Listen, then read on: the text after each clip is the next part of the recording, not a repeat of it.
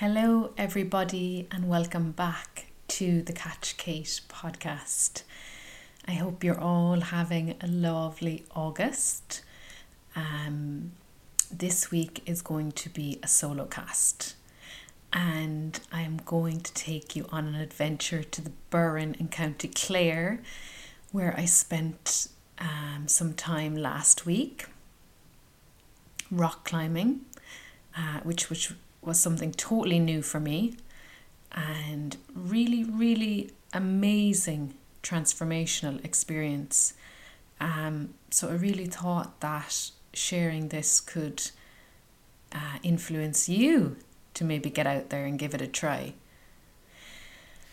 Because I do believe that anything we do where there's fear involved to an extent, obviously fear is there for a reason, to protect us and to keep us alive. But in a lot of cases, you know, it's not necessary. And when we overcome that fear, there's immense joy that awaits, a feeling of ecstasy, which is what I had at the weekend. So I want to dedicate this episode to that. And I want to share a bit about a book I'm reading and, of course, some nature bits. I will have some guests on. There has been some misalignments, just things not lining up, whatever's happening. So people couldn't attend for whatever reason, and I'm looking at that as a sign to have an episode dedicated to the rock climbing, because obviously it needs to be shared. So if you've tried it, let me know. I would love to hear about how you got on. If you haven't, I bet you're going to give it a go. So just a little thank you before we begin to the patrons who support the podcast. If you can support my mission, this work, this podcast, if you do get something from this podcast, please consider supporting. It would really help me. And it does involve costs as well as my time and getting people involved. So please, out of your own honesty, if you are getting something, please contribute. And it can be as small as a cup of coffee, and it can be a once-off if you like. Or you can sign up as a membership and get access to other bits and bobs that are on my platform on Patreon, and you can cancel at any time. So let's get started. So it all happened last week. It was Thursday night at about 10 p.m. and I got a message that I had won a competition. And like, I did not share that post thinking I would actually win it. I really didn't. Like, I was thinking like, oh yeah, as if I'm gonna win. Like, how many things do you share online and you just don't win? So then I was like, sure, I'll give it a share. Why not? And it was to win a camping trip in the Burren and go rock climbing and yoga and swimming and like perfect. So I got the message late Thursday night and I got so excited. Like, I actually was really tired and I was like, oh, I'm so ready for bed. Let's wind down. And next thing I was just elated and I was like, oh my God, I'm going camping tomorrow. I'm going to Clare tomorrow. Oh my God, it's like 11 p.m. And I really am not a night owl. Like, I can't, if I come alive at night, like I'm staying awake then, you know. So there I was up in the attic Thursday late at night looking for mattresses and sleeping bags and all sorts, cutleries and all my old camping bits, because I hadn't been camping in ages and I actually really missed it, because when I travelled it was a big part of my life. Like, I would camp a lot and I would live basic a lot and I would be on the move every day. So now that I'm stationary and in stability, and not that I'm not moving, like I am moving, like I still go up the mountains and I still go to the beach every day, but I suppose I'm not on the road as much. In terms of new accommodation, like sleeping in the wild, you know, all of this. So I'm a lot more stable and I like it. Like, I like coming to my home and I like having my bed and I love and appreciate all that is around me. Like, I don't need that sense of, I definitely need adventure, but I don't need the consistency that I was having. Like, as in, I was having extreme amounts compared to the average person, like every day, like moving countries all the time, every few days. Like, I mean, I'm really calm and relaxed now in the same place, and it's lovely. But I definitely need adventure. It's like life. It's like finding that balance between stability and adventure and, you know, safety and a bit of unsafety, and, you know, it's always that balance we want. So I just like being in one place and then heading off and coming back, that kind of way. But anyways, so I got ready the Thursday night, bits and bobs. I couldn't sleep because, sure, I was too excited altogether. I didn't know where I was going, didn't know who I was meeting, didn't even know really what the workshop was. I had no idea. I didn't even know people ran workshops like this. And yeah, the next day I got up, I got the car ready, I got my bags ready, I was checking Google Maps, like where is this camping site, where am I going, and just feeling that sense of those butterflies, that nervousness in my belly again, because normally, like now, if I go away, maybe it's with somebody, or maybe it's kind of planned in some way, but this was totally like new people, new activity, new place. Like I had no sense of safety, you know. And as well, I actually didn't have a tent either. My older tent had broke, so I had no sleeping arrangements either. So I was banking on one of the girls bringing the tent. So sure, as I always did when I travelled, I'd say, sure, what's the worst that could happen? I just drive to a local B&B or something, or find something, or sleep in the car. You know what I mean? So I headed off on my way, and still trying to find a tent in the shops and stuff, couldn't find any. But I eventually got down to Allardy Cliffs in County Clare in the Burren, and the drive down there was just unreal, like limestone everywhere, amazing. And it was like, you have now entered the geopark. And Clare is actually amazing, like the coast of Clare is so beautiful. And then when you start driving through the Burren, it's like, I don't know, it's like landing in space. It's like Mars, or I don't know, I've not been to Mars, but just the geology there is insane, you know? It's not like it's like looking at rock everywhere. It's just rock everywhere, you know, it's amazing. And then you have the ocean at the side, and it's just real vigorous, you know? And when I got there that night, it was like 9 or 10 in between, and the sun was setting, and it was glorious, and there was tents everywhere. And I just parked at the side of the road, and I was like, okay, I'm in a new place. No idea where I am. No idea who's coming. No idea what we're doing tomorrow. And I went walking up the cliffs then, the Burren, not the sea cliffs, but the Burren kind of rocks up the back. It's hard to know what to call them. They're like mounds of rock, you know. So I'm walking that at night, and of course my poor sandals broke and everything because the rock is so strong. And I watched kind of like the moon rising up there. It was amazing, like really blood orange, and it was just fascinating to have the sun setting and then the moon rising, and then it just went completely black. And I was still sitting up in the Burren at 10 p.m. at night and being like, okay, are these people coming or not? Like, I still had nowhere to sleep. I was like, what am I doing? And eventually those girls arrived, Nastya and Tanya, who run the Women's Rock Warriors workshop. Amazing. And they came along then after 10 sometime, and they were so lovely, and they parked behind me, and just the most friendliest, open and welcoming girls, you know.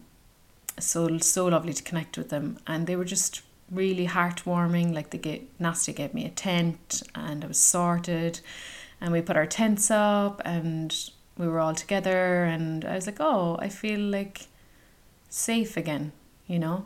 Like, that sense of worry was just all gone when I met them, and I felt so relaxed. And it's funny to think that I might be like that, because people always say to me, like, oh my God, you're so brave, you're so strong, you always gone around the whole world alone. And yeah, I did, but I still get nervous. And I told them that the next day. I was like, I was actually really nervous coming, you know. But it's important to feel that fear, you know. And I also think it depends on, like, especially as a woman, like, where we are in terms of our emotions and our hormones. Like, women, for me anyway, I'm definitely, like, if I'm more hormonal, like, I won't be able to manage that well, because I'm not in my power, in my strength, like in my masculine place, which is what a lot of people do see of me, like in my masculine power. But like, if I'm hormonal, it's like,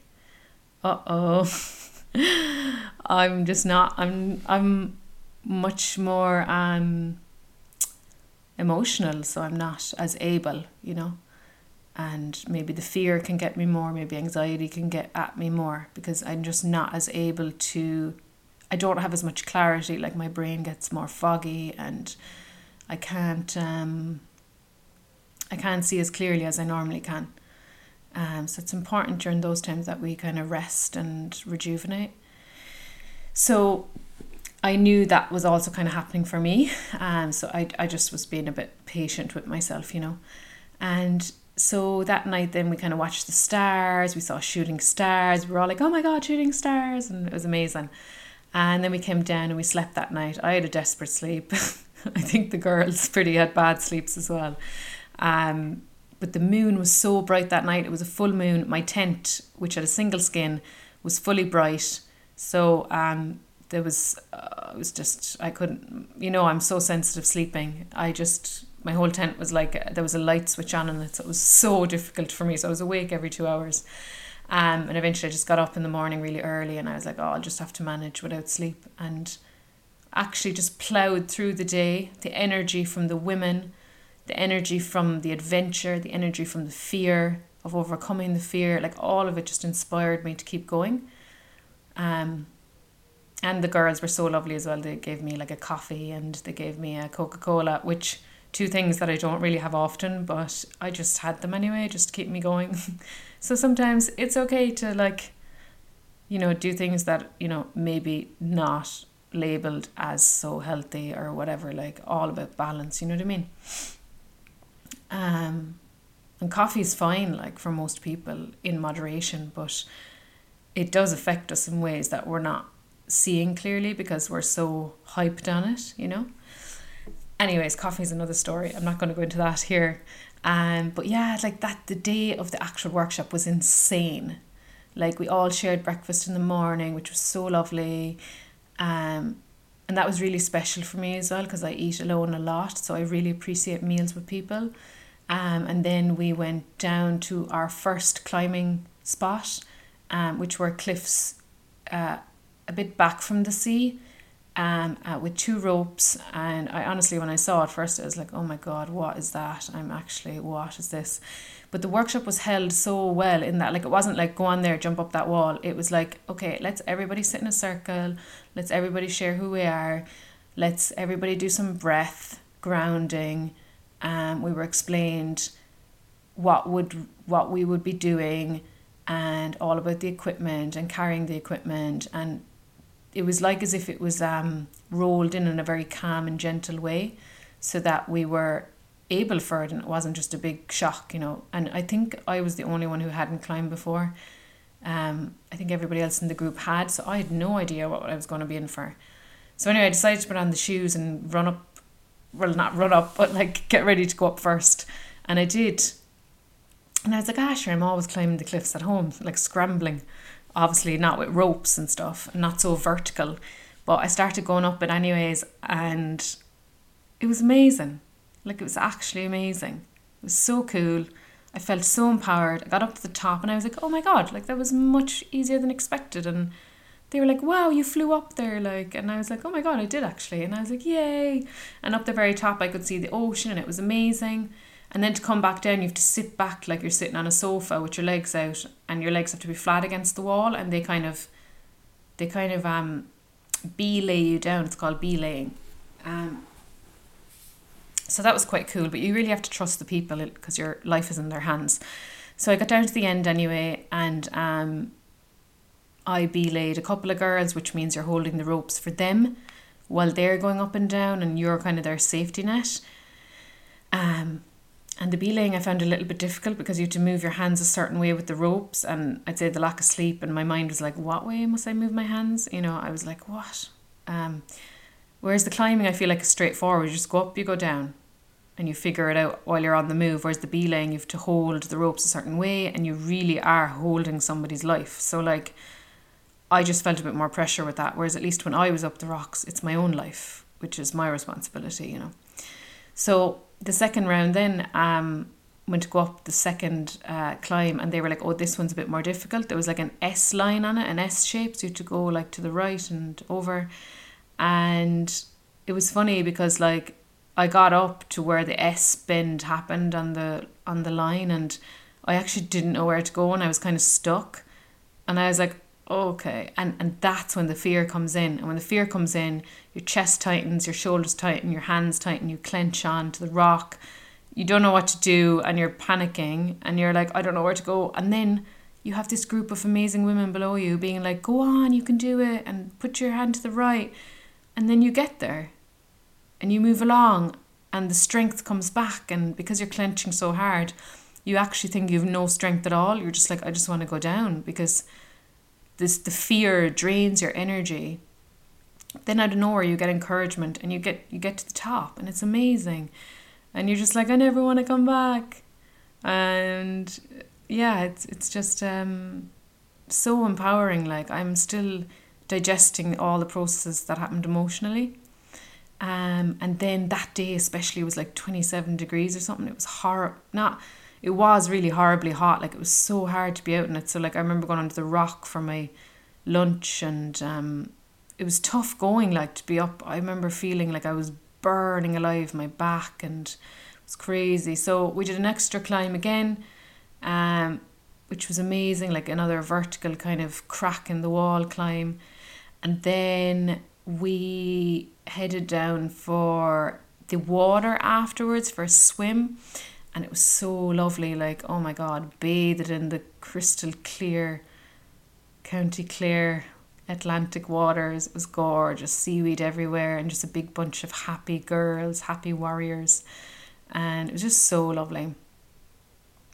After that, we headed back to the campsite again, and we got more equipment back on again.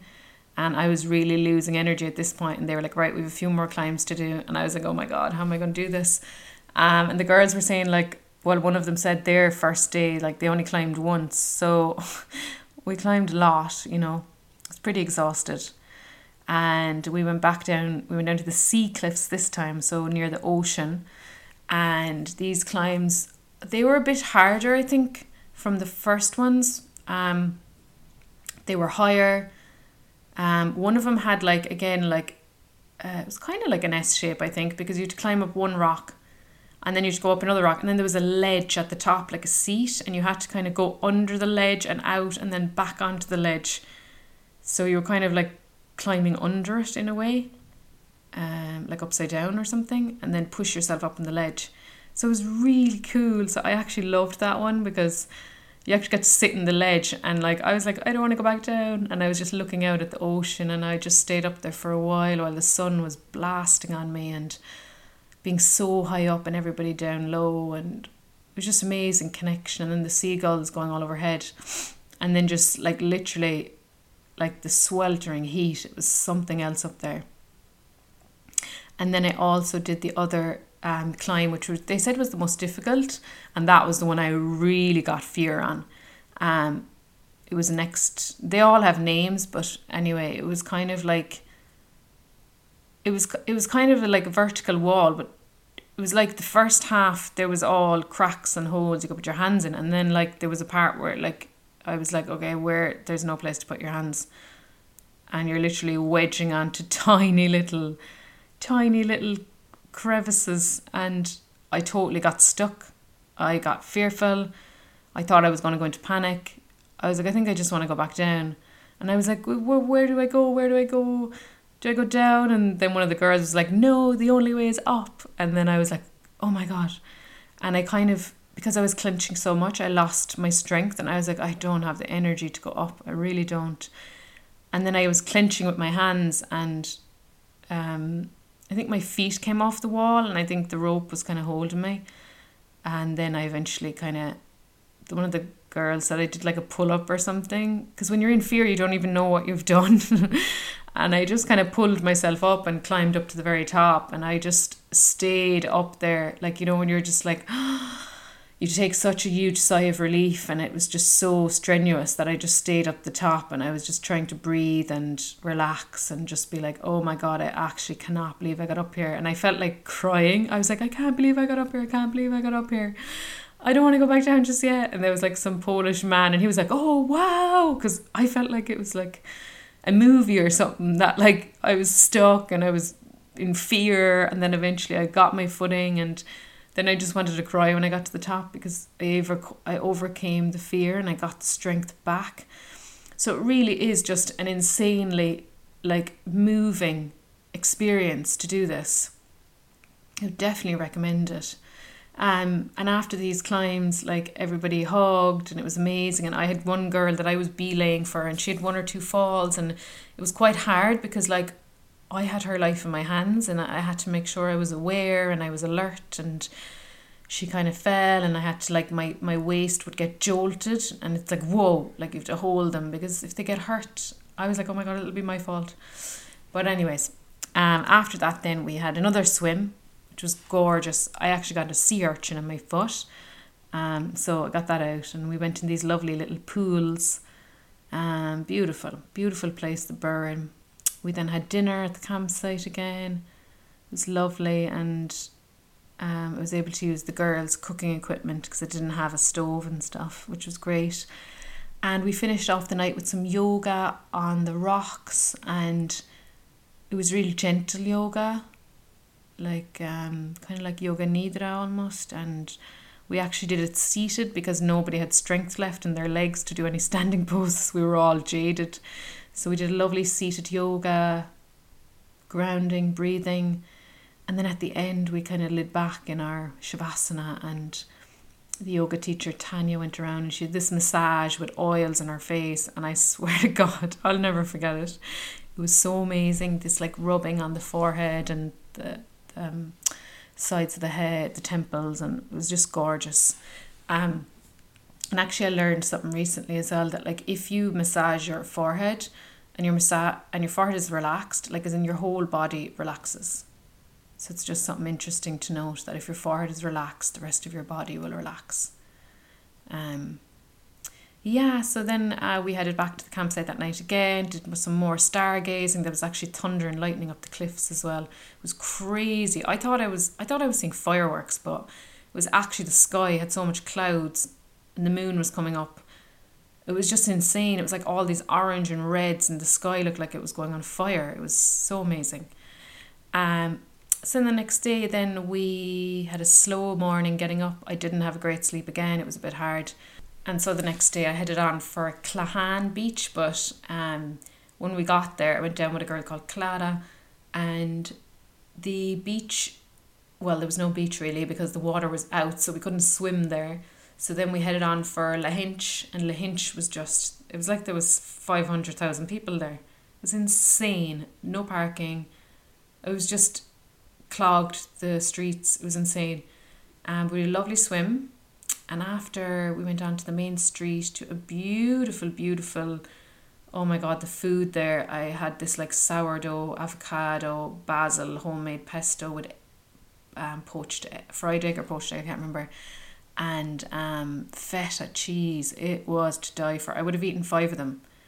And then we stayed there and we ate in front of the ocean. It was gorgeous. And then we made our way back to Ennis Tymon.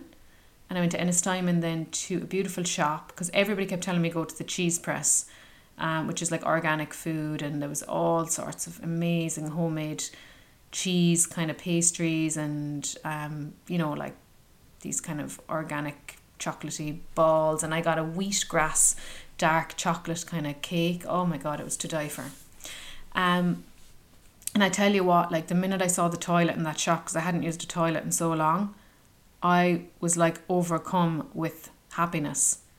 I couldn't believe I was in a bathroom with a toilet bowl, with a sink, and just like, oh my God, I can sit in comfort and go to the toilet and nobody's watching me, and I have toilet roll and I have a sink and it's clean. And, you know, because I had been walking like, I don't know, in the morning, was it like 100 meters? I can't remember, because the Burren wasn't very like a sheltered place. Everything was very flat and open. So like I had to walk a lot to find a toilet. So I tell you what, since coming back from camping, I'm so in love with my mattress, the bathroom, fresh water, hot water, the cooker, like just being in a house, being warm. I mean, it was roasting out camping, but I mean, like just the fact that we have so much, and I'm just so grateful. And going camping is an amazing experience. It's because it teaches you that. It teaches you that if you were to live in the wild, life would be harder. And the less you have, actually the more content you are, because you appreciate so much. But also when you do come back to your luxuries, you just have a newfound respect for everything. So just a final note to say, like, check those girls out online. You'll find them on my page, Nastya or Tanya, and they do the Women's Rock Warriors. And definitely give it a go. You can write to me if you want any advice. It's amazing. I would love to climb again. I'm not sure really where in Cork. I know there's an indoor centre, but oh my God, it was just so amazing. And I felt so blessed to have actually won a ticket. That was so wonderful. I now want to share with you an amazing book I'm reading, The Untethered Soul, The Journey Beyond Yourself. And I just want to read a little excerpt and just a little bit to give you an insight of what it's like, because it's so potent. So he says, removing your inner thorn. The spiritual journey is one of constant transformation. In order to grow, you must give up the struggle to remain the same and learn to embrace change at all times. One of the most important areas requiring change is how we solve our personal problems. We normally attempt to solve our inner disturbances by protecting ourselves. Real transformation begins when you embrace your problems as agents of growth. In order to understand how this works, let's examine the following situation. Imagine you have a thorn in your arm that directly touches a nerve. When the thorn is touched, it's very painful. It hurts so much the thorn is a serious problem. It's difficult to sleep because you roll over on it. It's hard to get close to people because they might touch it. It makes your daily life very difficult. You can't even go for a walk in the woods because you might brush the thorn against the branches. This thorn is a constant source of disturbance, and to solve the problem you only have two choices. The first choice is to look at your situation and decide that since it's so disturbing when things touch the thorn, you need to make sure nothing touches it. The second choice is to decide that since it's so disturbing when things touch the thorn, you need to take it out. Believe it or not, the effect of the choice you make will determine the course of the rest of your life. This is one of the core level structural decisions that lay the foundation for your future. Let's begin with the first choice and how it will affect your life. If you decide you have to keep things from touching the thorn, then this becomes the work of a lifetime. If you want to go for a walk in the woods, you'll have to thin out the branches to make sure you don't brush against them. Since you often roll over and touch the thorn when you sleep, you'll have to find a solution for that as well. Perhaps you could design an apparatus that acts as a protective device. If you really put a lot of energy into it and your solution seemed to work, you would think that you had solved your problem. You'd say, I can sleep now. And guess what? I got to go on TV to give a testimonial. Anybody who has the thorn problem can get my protective device, and I even get paid royalties. So now you've got a whole life built around this thorn and you're proud of it. You keep the woods thinned out and you wear the apparatus to bed, but now you have a new problem. You fell in love. This is a problem because in your situation, it's hard to even hug. Nobody can touch you because they might touch the thorn. So you design another device that allows closeness amongst people without actually touching. Eventually you decide you want total mobility without having to worry about the thorn anymore. So you make a full-time device that doesn't have to be unstrapped at night or changed over for hugging and other daily activities, but it's heavy, so you put wheels on it, control it with hydraulics, and install collision sensors. It's actually quite an impressive device. Of course, you had to change the doors in the house so that the protective apparatus could get through, but at least now you can live your life. You can go to work, go to sleep, and get close to people. So you announce to everyone, I've solved my problem. I am a free being. I can go anywhere I want, do anything I want. The thorn used to run my life, now it doesn't run anything. The truth is that thorn completely runs your entire life. It affects all your decisions, including where you go, whom you're comfortable with and who's comfortable with you. It determines where you're allowed to work, what house you live in, and what kind of bed you sleep on at night. When it's all said and done, that thorn is running every aspect of your life. It turns out that the life of protecting yourself from your problem becomes a perfect reflection of the problem itself. You didn't solve anything. You don't solve the root cause of the problem. Instead, attempt to protect yourself from the problem. It ends up running your life. You end up so psychologically fixated on the problem that you can't see the forest for the trees. You actually feel that because you've minimized the pain of the problem. You've solved the problem, but it is not solved. All you did was devote your life to avoiding it. It is now the center of your universe. It's all there is. In order to apply this analogy of the thorn, we will use loneliness as an example. Let's say you have a very deep sense of inner loneliness. It's so deep that you have trouble sleeping at night, and during the day it makes you very sensitive. You're susceptible to feeling sharp pangs in your heart that cause quite a disturbance. You have trouble staying focused. You're very lonely. It's often painfully difficult to get close to people. You see, loneliness is just like the thorn. It causes pain and disturbance in all aspects of your life. We have sensitivities about loneliness, about rejection, about our physical appearance, and about our mental prowess. We are walking around with lots of thorns touching right against the most sensitive part of our hearts. At any moment, something can touch them and cause pain inside. You have the same two choices with these thorns as you did with the thorn in your arm. There's no reason to spend your life protecting the thorn from getting touched when you can just remove it. Once the thorn is removed, you're truly free of it. The same is true with your inner thorns. They can be removed, but if you choose to keep them without being disturbed by them, you must modify your life to avoid the situations that would stir them up. If you're lonely, you must avoid going to places where couples tend to be. If you're afraid of rejection, you must avoid getting too close to people. If you do this, however, it is for the same reason that you thinned out the woods. You are attempting to adjust your life to make allowance for your thorns. In the earlier example, the thorns were outside. Now they are inside. When you're lonely, you find yourself pondering what to do about your loneliness. What is it that you can say or do in order to not feel so lonely? Notice that you aren't asking how to get rid of the problem. You're asking how to protect yourself from feeling it. You do this by either avoiding situations or by using people, places, and things as protective shields. The loneliness will run your entire life. You'll marry the person who makes you feel less lonely, and you'll think that's natural and normal. But it's exactly the same as the person who is avoiding the pain of the thorn instead of taking it out. You've not removed the root of loneliness. You have only attempted to protect yourself from feeling it.